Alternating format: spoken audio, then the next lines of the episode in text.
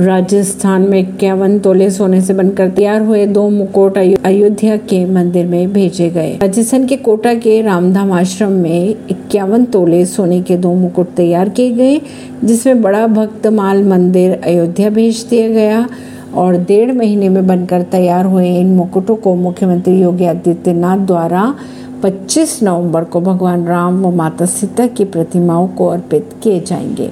मुकुट की कीमत की अगर बात की जाए तो 40 लाख रुपए बताई जा रही है। परवीन सिंह, नई दिल्ली से।